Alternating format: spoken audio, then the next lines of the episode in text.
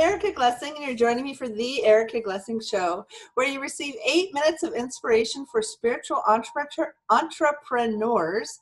I'm super excited. My next guest spent a lot of time in emergency rooms and had a lot of very strange um, otherworldly experiences that he's now speaking and writing about. So please welcome Dr. Jeff O'Driscoll. Hi, Jeff. Hi, Erica. Thank you for having me. Yeah, so where are you in the world? Where are we talking to you? I'm in Utah, Salt Lake City, Utah. Oh, nice. Very nice. And uh, why don't we just kind of jump in? Because you know my show is so short. It happens to be in California at this instant, 11 11 a.m. How wild is that? That's great. know, Perfect. Right? As if we planned the angels to help us. Uh, so, why don't you just kind of share with us what kinds of magic things started showing up for you? What kinds of things sort of pulled you out of know you know pulled you into knowing about the spiritual. Well i didn't realize it so much at the time but i've always known about the spiritual but it, it became heightened at a certain point in my career. Um, i was traditionally trained in western medicine medical school residency and 25 year career in the emergency department. But some things that occurred uh, that i experienced fell outside the normal uh, dogma and doctrines of uh, traditional medicine for example uh, on more than one occasion, um, I actually witnessed uh, souls leave their bodies at the time of death, and they communicated with me before they left this realm. And that's not something you talk much about in medical school. Yeah, you know, I went to UC Davis, and it wasn't something we talked about much there either.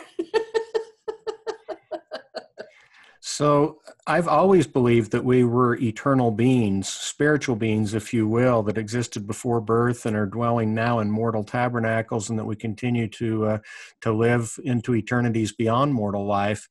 Uh, so I've always believed that, but the experiences I had in the emergency department reinforced that uh, notion that we're spiritual beings and that we exist beyond and outside of our mortal bodies.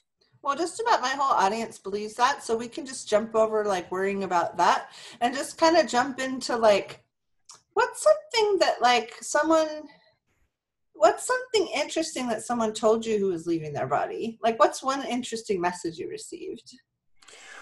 One thing that happened repeatedly was they expressed their profound gratitude. Um, even if I hadn't done much or didn't seem that I'd done much, they seemed so grateful to everyone who had crossed their path in some way and contributed to their life experience.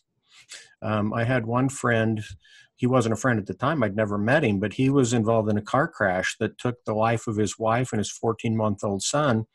And then he was flown a couple hundred miles to my trauma center. And when I went into the trauma room to see him, his deceased wife was standing in the air above his gurney, observing his care. And she expressed to me the profound gratitude she had for everybody that was caring for her husband, who went on to become a lifelong friend. He and I are still dear friends today. Wow. Yeah, I really do believe that as when you see this perspective, when you can talk to spirit on the other side, your attitude towards death is just like it cannot be the same. You know, it can't.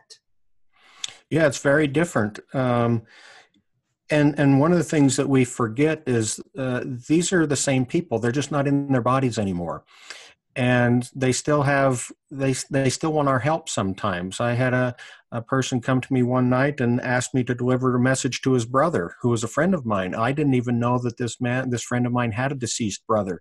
And i asked the the, the messenger i said why don't you just deliver it yourself? And he said oh no he wouldn't receive it from me. And so uh, a couple days later, I'm in the presence of this friend of mine, and I was I was a little bit nervous about it. I didn't want to jump right in. I asked him. I said, "Do you have any brothers?" And he said, "Yeah, I have." And he listed them off, and he mentioned his brother that was dead. And that was the first time I'd known that he had a dead brother.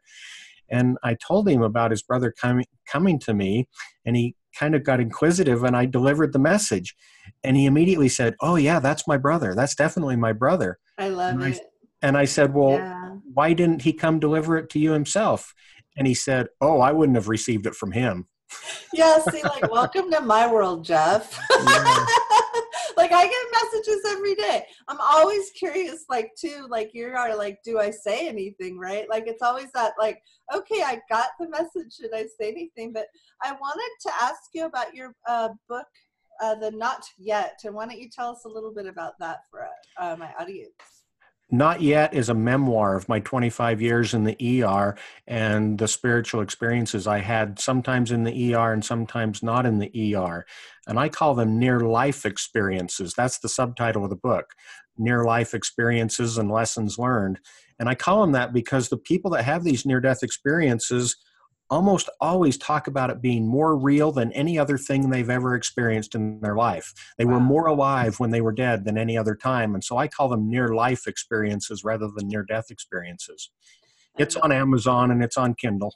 I love it. Well, Oh, baby. What else? Let's just do one more little thing. Let's say if you were t- talking to someone who was sort of like, I'm, I'm coming, I'm getting this weird question, like, thinking about suicide or thinking about ending it because no one understands them. You talk about helping souls heal. What would you say to someone who's kind of in that place? In that place of contemplating suicide? Mm-hmm. Um, I think there is a cosmic homesickness that some people suffer from. They miss their eternal home and they want to go back there are people that have severe, horrible clinical depression, and they just, they need to see professionals, and some of them need to be on medication, uh, and some people uh, just need some spiritual healing to make them feel whole again. And of course, as a medical physician, sorting out those two is sometimes a, a, a struggle. But when I talk with people that are contemplating suicide, I try to help them come to the realization that suicide in some ways is a permanent answer to a temporary problem and i help them recognize that their problem has other solutions and other ways of managing it.